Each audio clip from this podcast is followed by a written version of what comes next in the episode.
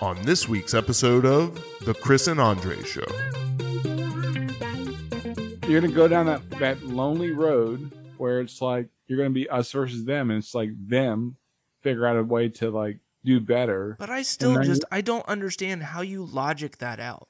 You know, like those are the people where I'm just, I have such a hard time where when being presented with that argument of, you know, you're only here because of immigration. Why would on earth would you have a problem with other people wanting to come here?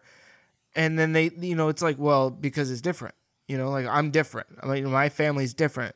We're doing blah, blah, blah, blah, blah. Or we did X and Y, Z. And it's like, but you don't know that you're different. Like you have no proof that your your success story, if you want to call it that, is any different than what somebody else's could be that comes from another country. Like you're not so wrong. I, I know. I'm not. I'm not arguing to you. I'm already on my second beer, so I start getting a little impassioned. My my point is the us versus them argument.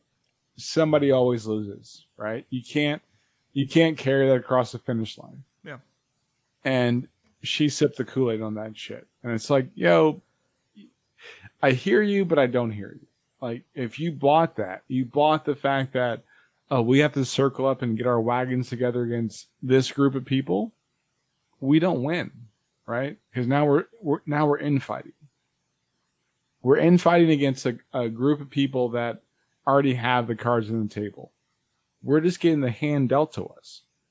And that's where it's like, yo, I hear, but she's thirty-one. Like I, I'm willing to bet money. Like I'll put a quarter on it. Her perspective changes when she has kids. Like, and most people, because I was a super idealistic person when I was younger. When I had kids, my my ideology changed. I was like, yeah, I don't believe that anymore huh. because now I'm responsible for somebody. So I I, I don't want to crap on her. But I'll just tell you, like, you know, okay, unfiltered, I am who I am. I'm going to put some pepper in my food. This don't know what she's talking about. Like, it's like,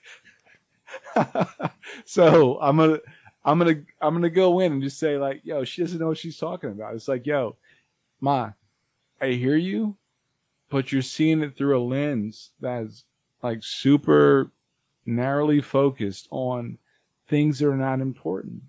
I'm not going to beef with like Hispanics. I'm not going to, I'm, I'm never going to beef with it. Like a, like my, my people from like different countries, most of them from South America, about, you know, racial injustice. That's stupid. To hear the rest, tune into this week's episode of The Chris and Andre Show.